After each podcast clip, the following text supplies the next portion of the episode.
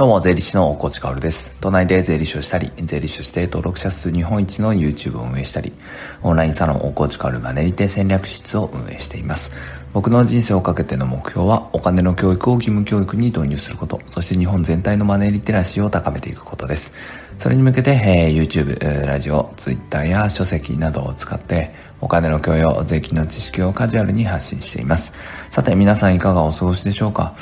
昨日僕はですね、まあ久々に大学の先輩に会ったんですよね。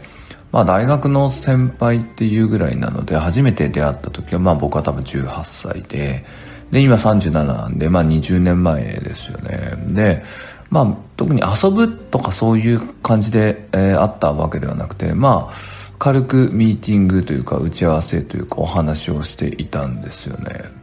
で、まあ20年間で、だいぶ変わったよなって思います。大学で出会ったあ先輩たちと僕とで、まあ全員その、まあサラリーマンじゃないんですよね。で、全員ビジネスをしていて、で、うん、なんか時の流れは早いなと思うわけです。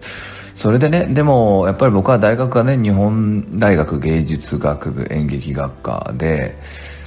その、なんか当時のことを思い出すわけですよね、喋っているとね。うん、まあ僕は別に演劇が大好きでそこを選んだわけじゃなくて、まあただただ有名になりたくて、面白いことがしたくてっていうことでね、うん、まあそういう大学があるんだったら入ってみるかって入ったわけですよ。で、まあやっぱり20年経ってね、まあある程度の経済的自由があって、やりたいことをやれる時間を作ろうと思えばできて、ね、日芸時代の先輩たちと会うとね、やっぱりもう一回面白いことってできるんじゃないかなっていう話になったりするし、面白いことをしたいよねって話になるわけですよ。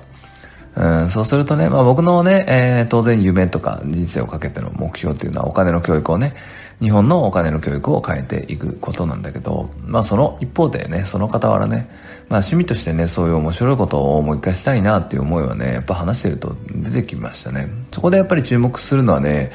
YouTube ですよね。えー、YouTube だったら一発逆転って、えー、あるし、まあ僕が面白いことをしなくてもね、まあ誰かを、誰かをプロデュースして面白いことするっていうことはね、できますからね。YouTube ってそういう意味では夢のあるメディアだよなって思います。別に誰かに見せたくて面白いことをするというよりはそれはやっぱり偏愛なので自分が満足した面白いことを世に出してで YouTube でまあね、えー、バズったらそれは嬉しいけど、まあ、誰かが見てくれたら嬉しいし、まあ、作品として残っていくっていうのも嬉しいなという感じなので、まあ、趣味という範囲でね遊びという範囲でねそういうこともしてみたいなと思った昨日の出来事でございました。何の話だ？えっ、とじゃあ本題に行きましょう。えー、継続は力なりなんて言葉はね、あると思うんですが、そして継続は力なりっていうのは僕はもう本当に好きな言葉というかね、まあもうこれしかないよねって。力になる。力であり続ける。そして結果を出し続けるのはもう継続以外ないよねと思うわけです。どんなものだって継続しなかったらそれで終わりなので、継続こそが最大の力だと僕は思うわけですね。やっぱり僕はね、えー、2017年ぐらいからインターネットで発信をしていて、で、今日に至るまで、2017年のその発信を始めた6月だったかな。その瞬間から今日まで続いているものってたった一つしかないんですよ。それはツイッターなんですね。でツイッターは3年間やってやっぱり結果出てるんですよね。ある程度のね。税理士としては当然フォロワー日本一だし今何万人6万人弱ぐらいいるのかな。で、えー、メディアとして呼ぶにまあふさわしい、まあある程度拡散力を持ったものだし、まあアカウントの運用に気をつけてきたからね、えー、嘘はつかない、えー、そういうことに気をつけてきたので、えー、ある程度信用があるというか、フォロワーの、フォロワーさんの質が良いアカウントに育ってるわけですね。で、ツイッターなんていうのはね、もう本当にちょっとつぶやかないと世間から忘れられていくメディアなので、まあこれは本当に継続じゃないと力が出ないと。で、まあ始める時期こそ2017年に始めてなかったので、えー、3年間継続はできていないんだけれど、始めた瞬間から継続しているものが、あと YouTube ですね。そしてそしてこの Voicyおよびラジオメディア、音声メディア。これも始めた瞬間はね、まあ2018年の頭だったんで全然継続できなかったんですけど、よしやるぞって思ってから、2020年4月ですね。えー、ここからあ継続をしているということです。えそしてまあ結果は出ているわけですよね。だからまあ結果を出すためには当然もう絶対に必要なのが努力なんだけど、まあ継続ですよね。継続的努力が必要であるということはわかる。じゃあその継続ね、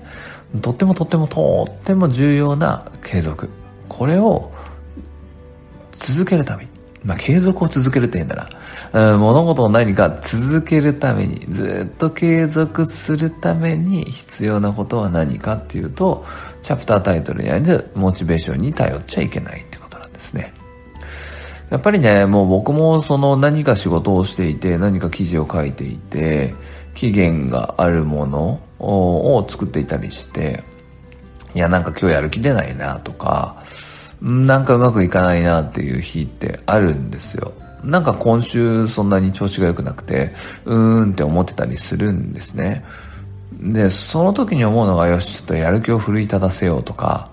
うん、なんか、音楽をかければ乗るかなとか、ちょっと場所を変えてみるかとか思うわけですよ。だから結論ね、結論でもないか。この話はね、自戒を込めてなんですね。そういうものってでもやっぱり、モチベーションに左右される、やる気に左右されるので、継続がなかなか困難だったりするんですよね。だからその時思うのが、あれなんか、この仕事って僕ウキウキしてないのかな、ワクワクしてないのかなって思うわけです。やっぱり YouTube も、ラジオメディアも、Twitter も、もうね、ほぼ生理現象なんですよね。あの、なんて言うんだろう。歯磨きと一緒です。歯磨き。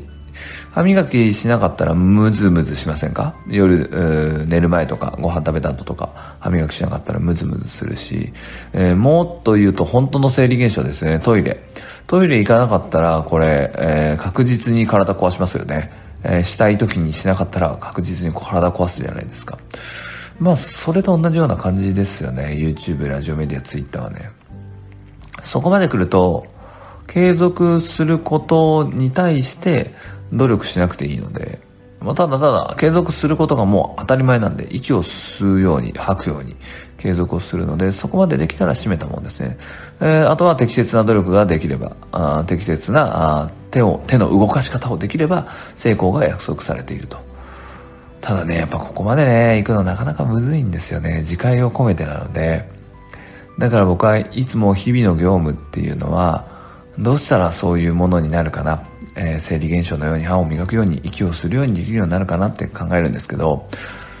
その答えは一つで、さっきも言ったように、ワクワクしてるかってことですね。